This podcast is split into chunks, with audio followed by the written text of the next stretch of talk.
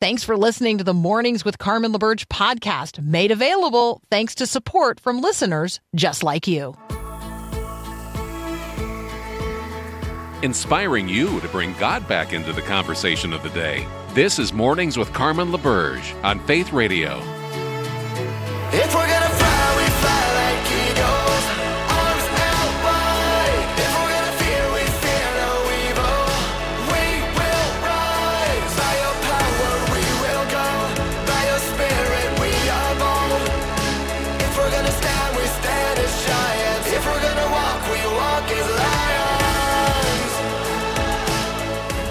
Morning. Good morning. I'm Carmen LaBerge. You're listening to Mornings with Carmen here on the Faith Radio Network. What a joy to be together with you um, this morning. I uh, trust that God has you in the very palm of his hand. And if you say to yourself, you know what, I'm not feeling that this morning, um, then I want you to turn your attention to him um, and acknowledge that. Just say, God, I, I know what scripture says um, about how much you love me and how much you value me and that I'm um, beloved and held, but I'm not, I'm not feeling that. Uh, and so, Father, bring my feelings into alignment with reality today and let me be assured of your um, greatness, your goodness, your love, your grace, your mercy, new every morning. Our growing your faith verse of the day comes from Ephesians chapter 5, verses 2 and 3. Paul speaking here to his fellow Christians imitate God in everything you do because you are his dear children. Live a life filled with love, following the example of Christ. He loved us and offered himself as a sacrifice for us, a pleasing aroma to God. And when we think about um, what it looks like to offer ourselves as a sacrifice, right? Because that's what's talking about here. So, what does it look like to live sacrificially? Well, it's not the same kind of sacrifice that Christ made, because Christ's sacrifice is once for all. Um, no longer need to, you know, offer up sacrificial offerings. Like Jesus is the ultimate atoning sacrifice. No other sacrifice needed in that same way. And so, what's Paul talking about here? Um, when Paul says, you know, live a life filled with love, following the example of Christ, who loved us and offered himself as a sacrifice for us, a pleasing aroma to God, what is the Apostle Paul saying? Well, we could look to other places where Paul uses this um, this same idea in similar language.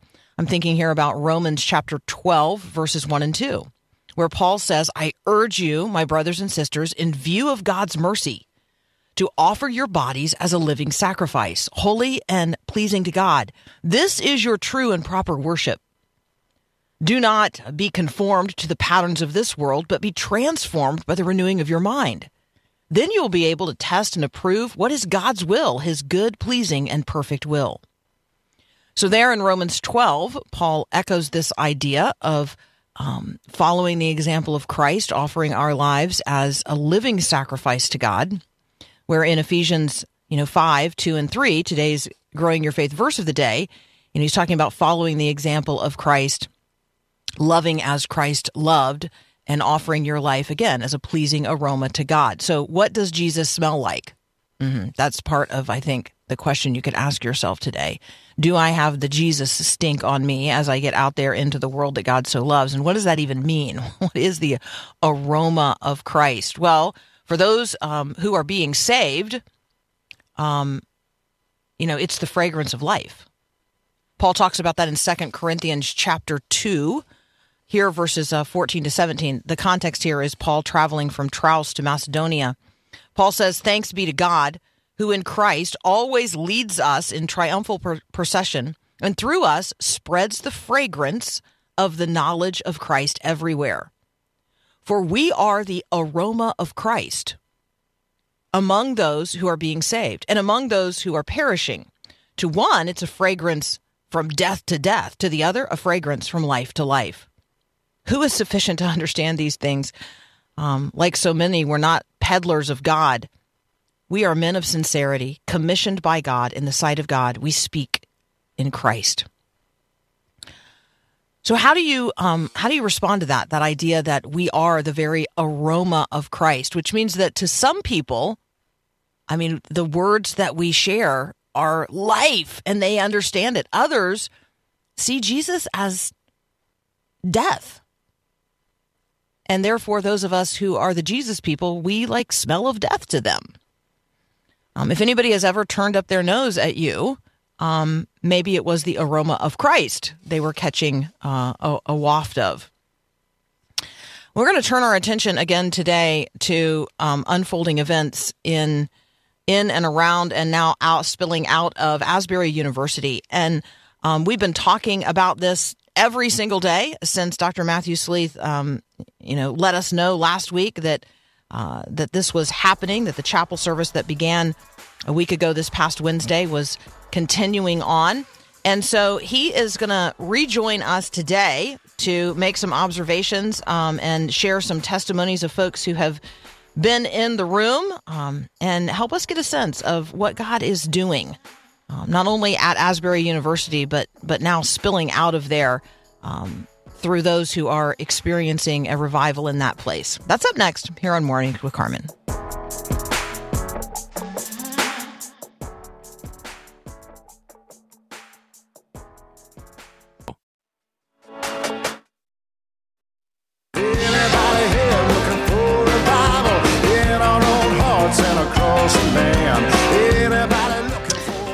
For Rejoining us this morning, Dr. Matthew Sleeth. Um, he has a little bit of an insider uh, story and look about helping us understand what's happening at Asbury University. Um, we have been making observations um, for a week now about um, what appears to be a revival. Matthew, welcome back to Mornings with Carmen. Carmen, it is great to be with you. And we think about all the crazy things happening in the world. We're going to talk about the opposite. Yeah, well, I don't know. moment. I don't know. This is a pretty crazy thing happening in the world. It's just a This different is kind of good crazy. This is good crazy. This, this- is good crazy. Um, this is what, good what are- crazy. I know that uh, this past Sunday um, at the Christian Missionary Alliance Church in Lexington, Kentucky, like pla- prayers for the regular service of worship were kind of suspended um, so that those people who have actually been to um, Asbury could offer testimonies about what they experienced. So I'm wondering if you would tell us about that. And then you have some backstory conversation to share with us as well that I think is really helpful for people to know. A- absolutely. Uh, the, I I want to make this point that this is not just a news story happening. God is is not an arbitrary God. God is a God of reason and order and that type of thing. And there's some things that lead up to this event that I think mm, uh, make more sense out of it. Even before I got on, you were playing a little snippet of Amazing Grace, song I love, and um, you know it's interesting that in 1969 uh, the devil had the, the largest uh, revival that he could come up with, and it was called Woodstock, and that was in 1969. But in 1970, Judy Collins had Amazing Grace go to the top of the charts bizarrely at that time. And in 1970, there was a revival there, and and that people had prayed for that for a long time. I'm going to talk about this one. First Alliance Church has been since the first of the year. Um, praying and uh, and asking for revival and repentance and that type of thing. And I'm going to put some faces and names behind this so that people can see that um, that people have been longing and praying and preparing the ground for this.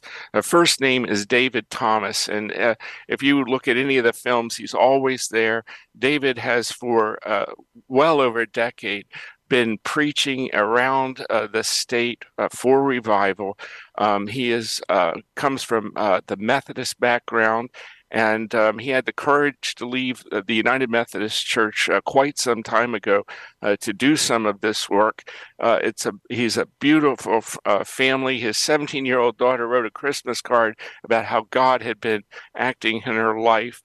Um, and and this this uh, revival comes in the midst of the split of the United Methodist Church, and Asbury University and Asbury Seminary have been the bulwark and the center of conservative Bible believing uh, Methodism, and it's the 100th anniversary this year of the seminary. So there's some dates that kind of come into play here. The other person that if you get online, you're going to see is Zach Meerkreebs. And Zach is about 30, 31. And um, he has uh, he has this incredible story of coming out of Orthodox Judaism and uh, going through some really terrible things, and the Lord catching him and uh, saving him. And he and his wife have been through some really hard times uh, in the last several years. I remember standing with him in a cemetery in Lexington, um, burying his uh, infant daughter who had only mm-hmm. lived for a short while. Um, she, they they knew that she wasn't going to have a normal lifespan. Anybody else would have aborted this child. in in the secular world, they kept it. Um, they loved it for a short time and buried it. His wife is a nurse practitioner who handles the most difficult cases in the state. Uh, she uh, handles the uh, forensic pediatric, um, the child abuse cases and everything. So this is a beautiful family, a tender family and everything. And Zach was doing the preaching when all this uh, began. Um, th- there's another guy by the name of Dan Lewis who is the chaplain for the River Foundation. It's all supported by a bank, and all he does is go around and try to connect people and and pray for things like this.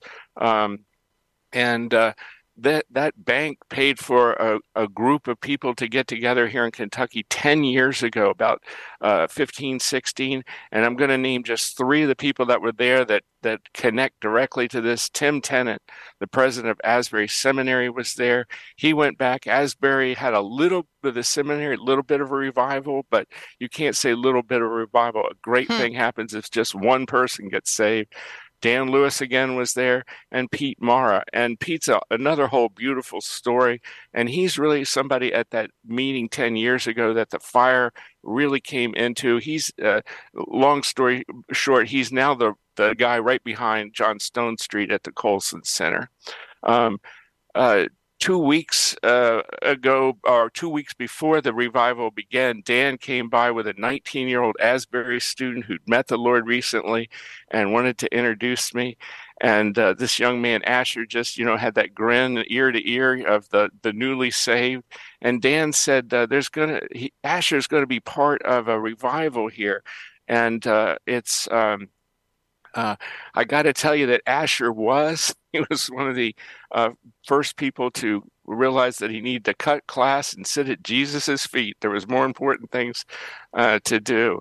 And um, I want to talk about the spiritual grandparents of this, if you will. Uh, a couple. But I need. To, but we we, Whoop, we actually we have Sorry. to take a we got, we got to okay. take a network break. Hold that thought. Um, no, no, that's okay. I think though that this is um even just interrupting um, the flow of the conversation um, here, Matthew, is um, is part of the conversation that we're all going to have to have, which is to actually get into the flow of what God um, is doing does require a suspension of schedules. Um, deal. I mean, the spirit is disruptive in so many ways. So even when you're acknowledging that Asher's cutting classes in order to participate, like you know, when Asher's parents hear that, like how do they feel? Like I do want to talk with you about the disruptive nature um, of all of this. Um, for those who think that everything should happen decently and in order and according to oh, our yeah, schedules and plans. so yeah, so let's uh, let's get there. But I love the uh, I love the spiritual um, generational uh, conversations related to this as well. So let's do that next. We're talking with Dr. Matthew Sleeth. We're getting uh, an on the ground report about what God is doing at Asbury and beyond. Continuing the conversation here on Mornings with Carmen. So glad you are listening to Mornings with Carmen. This is Bill Arnold. I would love for you to check out my podcast in the afternoons. It's called Afternoons with Bill Arnold. Spent the entire marketing budget coming up with that name. But we do scripture engagement and have lots of fun. Make sure you can check it out at myfaithradio.com.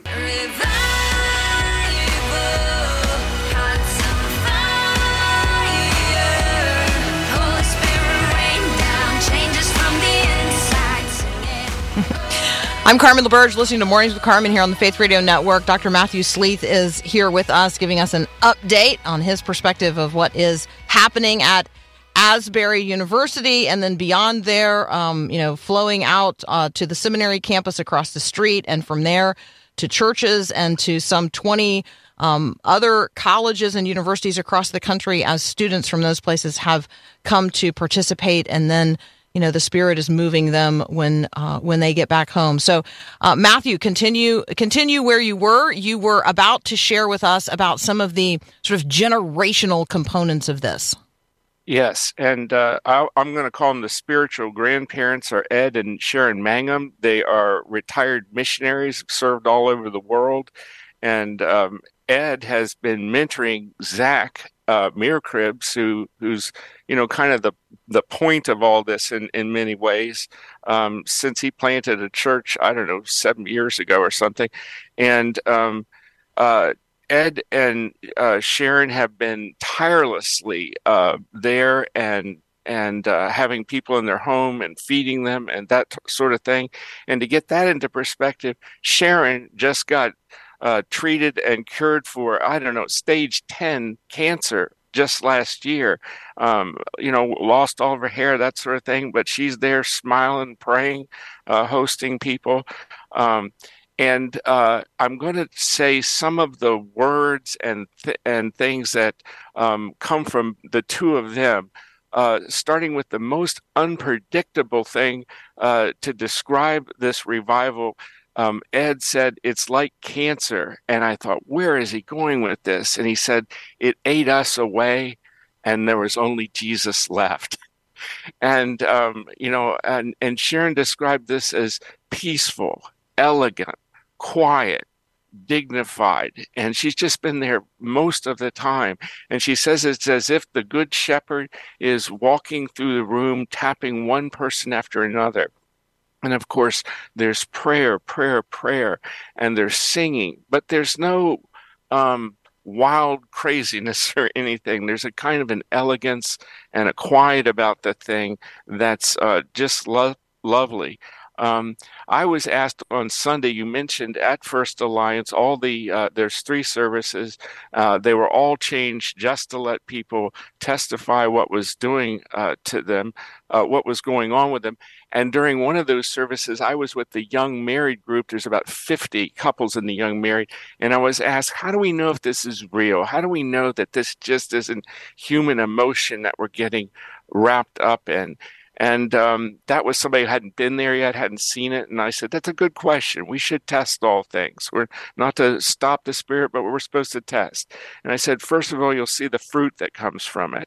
Um, and uh, um, we will see, and hopefully, this is going to be a bigger revival than we've ever seen in, in this uh, country in the last hundred years. And we'll see if it goes out to these other um, uh, colleges and I'm praying it hits some churches actually. Uh, Mm-hmm. The second thing is are people dealing with sin?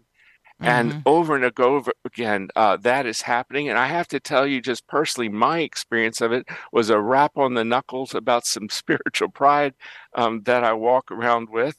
And it stings a little bit. And then you say, Thank you, God, for pointing me in the right direction. But many, many people are experiencing that. And I think if you go online and watch those First Alliance services, they're all online. Uh, you'll see that even in the senior pastor, Paul Smith, um, being very, very real with uh, people. Um, and but uh, young people getting up and confessing sins. I I hate my parents, or I hate my grandparents, or or uh, just things like that. But always, Jesus, forgive me. And then that look uh, of understanding that they have been forgiven for it. That there's a different way of doing life. Um, I hate men. I hate women. Except, uh, I've I've been a liar. Um, things that are hard to admit in front of a room full of people, but the people are not looking at each other. The eyes in the room are on Christ, and that's just an astounding thing. Um, the the thing that I think has really rocked a lot of people's boat are the number of young people, particularly the number of young women who have got up and said, "I struggle with whether or not to kill myself every day of the week," and Mhm. um, and you know this is a thing I have been working on a lot for a year and a half. The with a book, Hope Always, which is how do we get this hope of life in a culture of suicide and um, and I predict that if we have more suicides and the church doesn't attend to it, we'll have more murder suicides, we'll have more mass murders, and what has been happening in society over the last uh, several years. That's what you see. Um, my little grandson uh, went in there, uh, adopted out of uh, or being adopted out of a very very tough uh, situation. And at three years old, he ran down to the altar and said, "We got to pray." A, a three-year-old, mm-hmm. and um, came back and told my wife, and they gave me a lifesaver. And my wife said they sure certainly did. um, uh, I love that. And so. Yeah. Um, and so there's just kind of uh, and there's been a cooperation the uh, the seminary and the college sit across the street from each other hughes auditorium at the uh, college has been overflowing uh, many many times they opened up the uh, Estes Chapel, which is a big chapel at the seminary, uh, without you know fanfare or fuss or bureaucracy. Just got opened up. Uh, that wasn't enough. They opened up McKenna Hall at the seminary, and they've got screens out on the lawn. Um, and, and, so there's just kind of a feeling of cooperation and peacefulness between uh, what are really separate institutions uh, institutionally, but uh, one in spirit and in belief of, of Scripture. And Amen. and so um, that's that's a little background on on the people and the story. This has been building for well over a decade. The same faithful people are there and I think it's such a joy for them. What a reward to work and pray and fast and preach for something like this for a decade and then get to see it. Um, so that's just a little, little flesh on the people, if you will.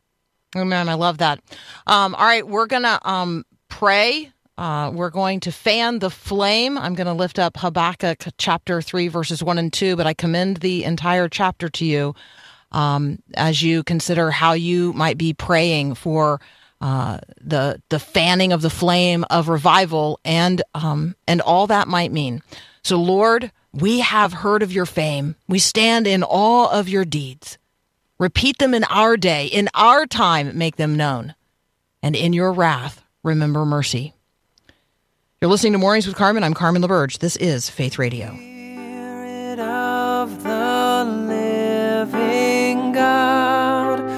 Fall afresh on me. God is on the move, on the move, hallelujah. God is on the move in many mighty ways. God is on the move, and so um, when we talk to Dan DeWitt, one of the places that we think about is Cedarville University because that's where uh, he served for a long period of time. Cedarville uh, is also experiencing its own outpouring of the Lord on campus. Uh, we have a testimony at thechristianpost.com um, about spontaneous prayer and worship among the student body uh, at the Cedarville campus as well. President of that uh, school, Tom White, has described what is happening as a quote special outpouring and sensing of the presence of the Lord.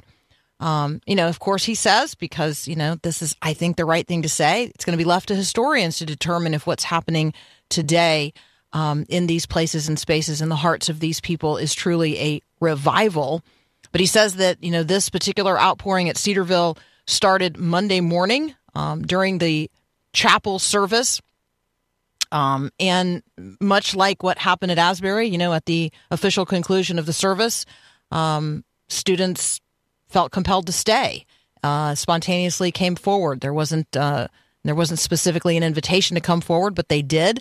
Um, that uh, that led to an extended time um, of prayer and repentance and worship right there in the chapel. And then they regathered that evening, and then they regathered on a couple of times on Tuesday, um, the Wednesday chapel, um, on and on as well. So just it's um yeah, it's happening, um, and I want you to to know that and to be praying to fan the flame to fan the flame. Dan DeWitt is actually going to join us next. He now serves at Southwest Baptist University, um, but he still blogs at theolatte.com. And we're going to talk about a range of headlines as we bring the mind of Christ to bear. You're listening to Mornings with Carmen. I'm Carmen LaBerge, and this is Faith Radio. You say you want a revolution.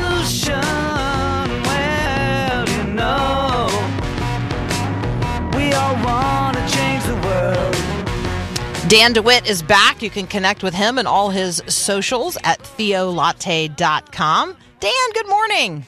Good morning, Carmen. What's crack a lacking? I have a missing dog this morning. That's really what's on my uh, no. like I know, I know, I know. I, I don't know where she is. She didn't come in last night. I know. I got to go hunt for her after the show. So there you go. That's what's that's what's crack a lacking in my like in Man. in the secret space of my heart. So thanks for asking. Well, we will pray that that is remedied quickly. I I I hope she's like, you know, in the barn or something, and the door got closed and nobody knew she was in there or something like that. I hope it's as simple as that. So there there you go. Um. All right. So, uh, Evan Hansen, dear Evan Hansen, I feel like the Broadway play was um, was much better than the movie, but it also did come out as a movie, so people might be aware of that. Um, but you uh, unpack this in in a blog post. Um, at theolatte.com, and I want to highlight it today. Dear Evan Hansen reminds us of the gospel. So just walk us into and through this story. Yeah, I had the opportunity. I mean, I, this is like a blog post that I've used in sermons, but I've never really written it down. And so I decided to recently just kind of commit those reflections to to a post that it might be helpful for someone. I went to see Evan Hansen in New York City with a friend. So I was there for a conference, and a friend said, "Hey, I can get us tickets," and had never heard of the play. Went with him, and you know, there's some parts of the play, like most things, that I would say are not going to be family friendly. Um, but the play itself is about a powerful story about an angsty young man who um, is told by his therapist to write letters to himself, so uh, that highlight all of the you know positive character traits he sees in himself. So he does that, um, and he begins the letter, "Dear Evan Hansen." Later that day at school, he bumps into another troubled teenager.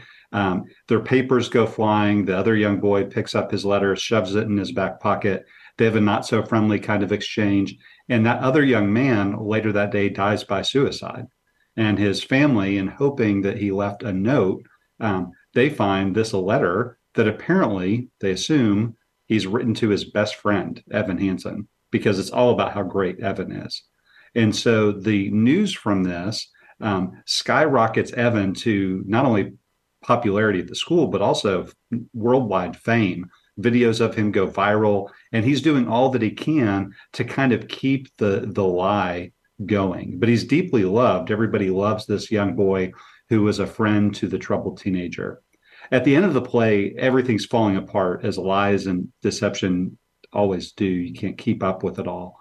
And as it's falling apart, his mom says to him, um, Evan, I love you. And he quickly responds, You don't even know me. And she says, Evan, I love you. I know you, and I love you. And at that moment, you know, here in in Manhattan, um, there was not a dry eye in the playhouse. You could hear people sobbing. I was crying. And so, and I am a crier, by the way, Carmen. So that's not like massively, you know, um, profound, but I'm sitting there crying, looking around all these other people crying. And I think the reason for it is it taps into this deep need to be known and loved. And the gospel offers both of those things that God knows us without any kind of false pretense, um, but he also fully loves us. And so that play for me and that scene in particular was a great reminder of the reality that's offered to every single person. And this is a deep human longing we all have, but there's only one place that it could be fulfilled, and that's in the gospel of Jesus Christ. the knowing part of this is essential and i think one of the really huge disconnects um, in the culture today is that we don't know people. Um, and so i want to lift up these statistics um, which you know statistics help us see the people. So that's the only reason we talk about data and statistics is because they help us see what's happening. Um, but you and i are both read in on the stats related to american teenagers particularly girls particularly um, in relationship to um, the desperation in which they're living right now. Um, and so it's not that we don't love them. It's that we don't know them and therefore they don't feel loved. Like right? I mean i it's one thing to sort of love people in the abstract. It's another thing to know a person and love them. Can you talk a little bit about the disconnect and the difference between sort of loving in the abstract and actually knowing a person and loving them? Absolutely. I think in some ways you could think about celebrity culture where you see celebrities who will say, you know, none of these these people love me, but they don't know me. And to some small degree, social media has allowed everybody to kind of have these kind of little celebrity followings where we have a carefully curated um, presentation of who we are. And so I think everybody's living behind, and teenagers in particular who spend much more time online than older generations are living behind this veil of a photoshopped version of themselves. So they're constantly living with this idea that they know that they're not actually the person they're letting people in on. Um, and that drives them further down another rabbit hole, which is the more you're involved in line, online, the less you're involved in person. And so it's kind of a double whammy where on the one hand, you're projecting a false picture of you to a lot of people. And on the other hand, you're less involved with people who can actually know you. Now, I think for Christians who want to be a part of fixing this, what we all have to do is, you know, probably turn our phone off. It won't be one thing, right? Um, but also to to realize that this is not going to. We can't project our care for others. It has to be in meaningful relationships with people we actually know. So get out there and get to know your neighbor. Get out there and get to know the person you sit next to in church, and and start building the relational bridge that's strong enough for them to have these kind of meaningful conversations. So the, the only way we're going to counter this is in our homes, in our communities, in our churches, as we really seek to know people. And I am an introvert at heart. So this is hard work for me. It's easier for some people, perhaps, um, but we all need to be more involved in the kind of conversations where people know we are going to love them, even if they tell us something that is re- very hard for them and that might be shocking for us that we are so committed to them that we want to be with them in the thick and the thin and the, the good and the bad. Dan, you know a lot of young people. You've uh, been working, um, you know, in this space for a long time. Um, we hear all kinds of quote unquote experts pointing in all kinds of directions in terms of the why. Um, you know, why do we have such a historically high rate of anxiety and sadness and suicidal ideation, particularly among teenage girls. Um, they point to everything. I mean, you know, quote unquote experts, right? Point to everything from social media to um, education or school environments like bullying, um, parenting, uh, the breakdown of the family. Like the list is pretty long. Um, climate change activists actually think it's climate change. Like, right? Um, yeah. From your perspective, right? You are a Christian who is whose life has been dedicated really to this particular age group and their um, spiritual encouragement. I don't. I'm not trying to cast blame here, but I am looking for some help to identify like causation. Like, do you hmm. see something that we could say, okay, this is a, a place uh, that we could direct our prayers and our attention? Um, I recognize that it's complex, um, but where do you think we should be looking? I think that you know what's coming out of Asbury probably gives us some good insights. You know, I think even the the friend you had on the program earlier talking about these young ladies who are being very vulnerable about um, thoughts of self harm. I was at a, a, church not long ago where they had a teen testimony night, and I was amazed at how many teens came up and were very transparent about um, suicidal ideation and so I think that authenticity is really important. And where for there to be homes and faith communities where there's vulnerability from the leaders down in an appropriate way, where it's it's okay to not be okay. And um, I think that that is first and foremost um, needs to be one of the top priorities. And you think about areas where when you've been in the kind of environment where there's something like a revival, not to you know start using like technical terms of what is or what isn't but when i've been in environments where there's great vulnerability authenticity room for repentance i think that's what teenagers really need and that's where we get to be known right and mm-hmm. also where we get to experience the love of god at our point of need so i think authenticity is is, is it yeah i am i'm hoping that we can build some intergenerational bridges. And maybe today that starts with prayer as you're listening right now. Um, if God has brought a teenager to mind, Um, I want you to just write their name down somewhere. Um, it's already written on your heart, but I want you to actually like physically write it down somewhere. Um, and I want you to pray for them. I want you to just pray that God would um, assure them today that they are seen, that they are known, and that they are loved. Um, and then ask God to open up an opportunity for you to build a bridge of um, vulnerability, authenticity, transparency, build a bridge of relationship to that young person. Maybe in some cases it's a bridge that's been burned.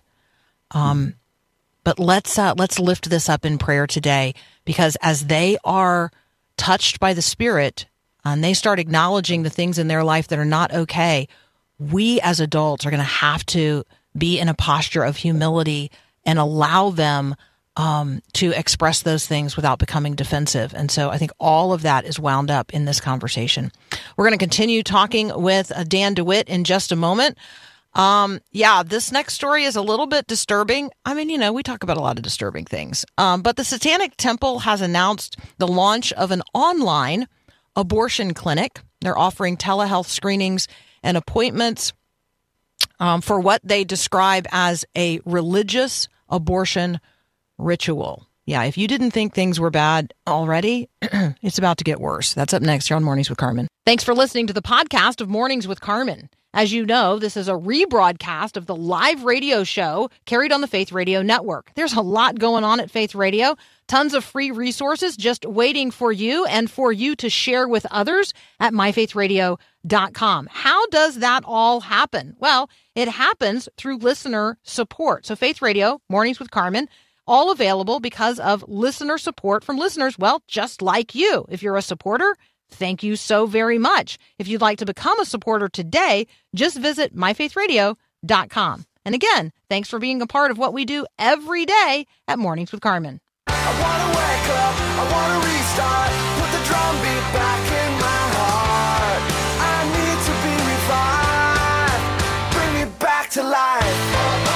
All right, as we enter into this conversation about something happening in the culture, I want to set it in the context of John 11 35, um, where Jesus wept. Uh, and then I'm going to direct you to a very brief blog that Dan DeWitt has posted at theolatte.com, which is Seeing Life Through the Tears of Christ. So, Dan, um, as we approach this uh, conversation related to the Satanic Temple opening an online abortion services uh, clinic, quote unquote, um, I want uh, maybe us to frame this in in seeing life through the tears of Christ. Like, there's no question this makes Jesus weep. Yeah, I, I, that kind of motif goes back to an artist, a Christian artist, who described a project he did as taking the, the shortest verse in the New Testament, Jesus wept, and reading through the, the Gospels through that lens. And I think that's a powerful way for us to even apply it to a worldview, to say we want to see the world through the lens of what we believe about God and Jesus and the Bible through a biblical lens. Um, but that also means with compassion and for us to hopefully be increasingly burdened by the things that would break God's heart. And so this news story um, is interesting in some ways. And, you know, when people think about a satanic temple, there's all kinds of images that would come to mind. And most a lot of them will be accurate but the motivation behind the symbols might not be accurate for example a lot of people don't realize and this is not to confuse a satanic temple with the church of satan. So these are not people the satanic temple are not people who um, even believe that satan as a person as a, a being a real being exists for them satan is a symbol of secularism and it's a symbol that's quite intentional a lot of people, and I included a video. The video highlight this week is an interview, a secular, just a news interview with a spokesperson um, from the Satanic Temple, describing a bit of where their name come from, came from, and what their motivation is. But for them, it's a, an intentional symbol because a lot of them grew out of church environments.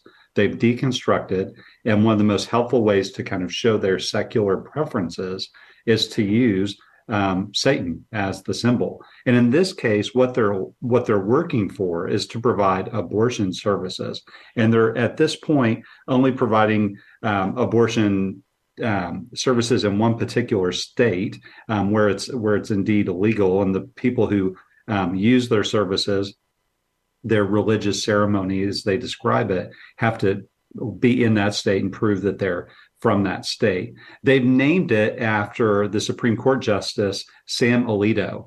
And so they have called it Sam, Sam, the Samuel Alito's Mom's Satanic Abortion Clinic. And so it's hard to imagine something that could be more kind of on the nose, in your face than that. And what they're trying to do is, again, to show what they're for, and they're going to frame it in very provocative ways.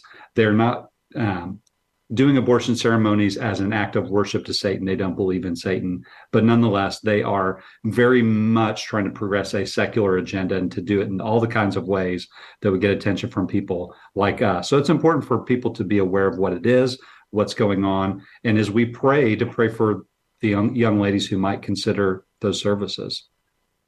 Yeah, and uh, supplying um, chemical or pharmaceutical abortions through the mail is, you know, something that we already know is happening, um, and in crazy, wildly large numbers. And so, um, I want to keep this in front of us in terms of our our prayer concerns, um, but then also our compassionate concern for young women um, who are dealing with unplanned pregnancies in our churches, in our communities, in our neighborhoods, in our schools, on and on and on.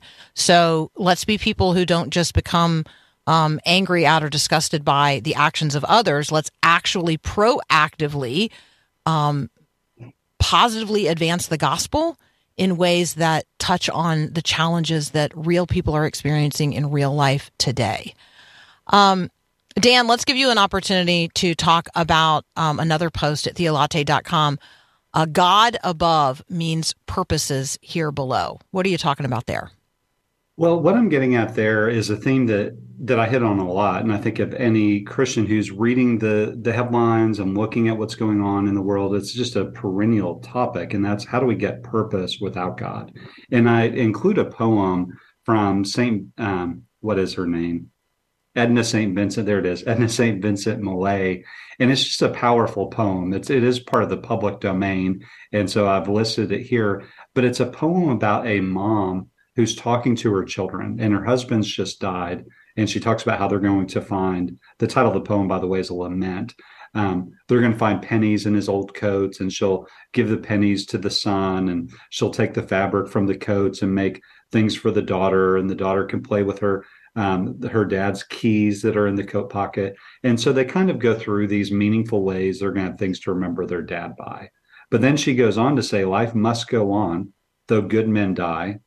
And eat your breakfast. Dan, take your medicine. Life must go on.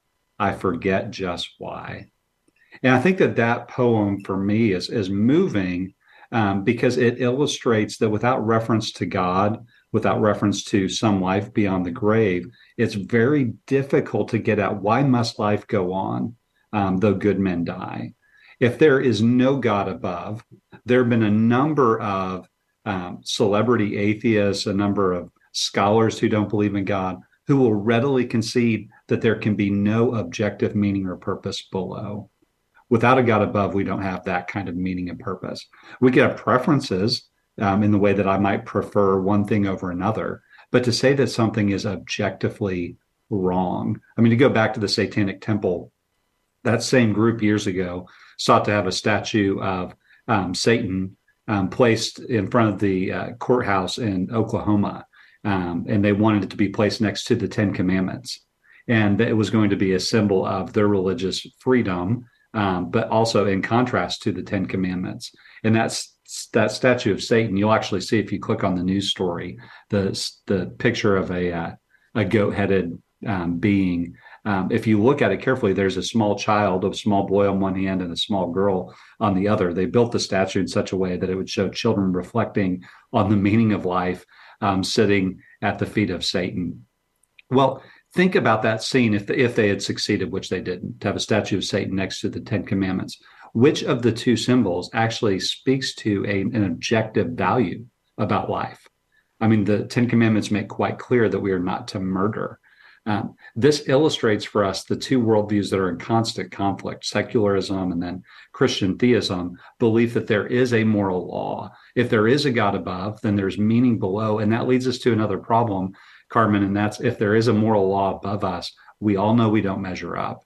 And so we spoke about abortion earlier. That's such a, a, a, visible, clear way that we could say someone's having to deal with their the consequences of their actions. But most of us are able to hide the consequences a lot better. I mean, to be honest, we're all guilty of the kind of things that would lead to kind of the public shame that some might experience or are forced to experience. We all know we don't measure up to the moral law the great thing about the Ten Commandments is it doesn't just end with that. It points forward to one who would fulfill the Ten Commandments and and become sin for us that we might become the righteousness of God in Him. So, for forgive me for getting a little preachy, um, but to go back to the Evan Hansen theater reference, there is a way to be fully known, the good stuff and the bad, and in the midst of all that, to be fully loved.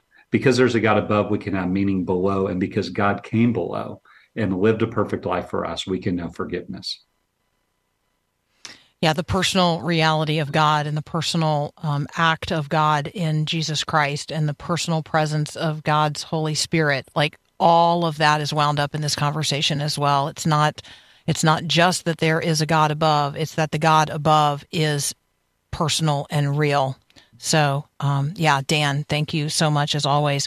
All right, that's Dan DeWitt. You can find everything that we talked about today and so much more at theolatte.com. I'll put all of the links in the show notes for today. Uh, appreciate the engagement on the text line this morning. What are you thinking about, and how are you thinking about what you're thinking about? You can always text me at 877 933 2484. We do have another hour of Mornings with Carmen up next. Paul Asay is going to join us for some uh, media headline news and a few reviews. And then you and I, well, we're just going to talk amongst ourselves um, for a little bit. We're going to talk about the things that some people, frankly, don't want us to talk about. That's up next here on Mornings with Carmen. Thanks for listening to Mornings with Carmen LaBerge. Podcasts like this are available because of your support. If it's important to you to hear things that encourage your faith, Click the link in the show notes to give now. And thanks.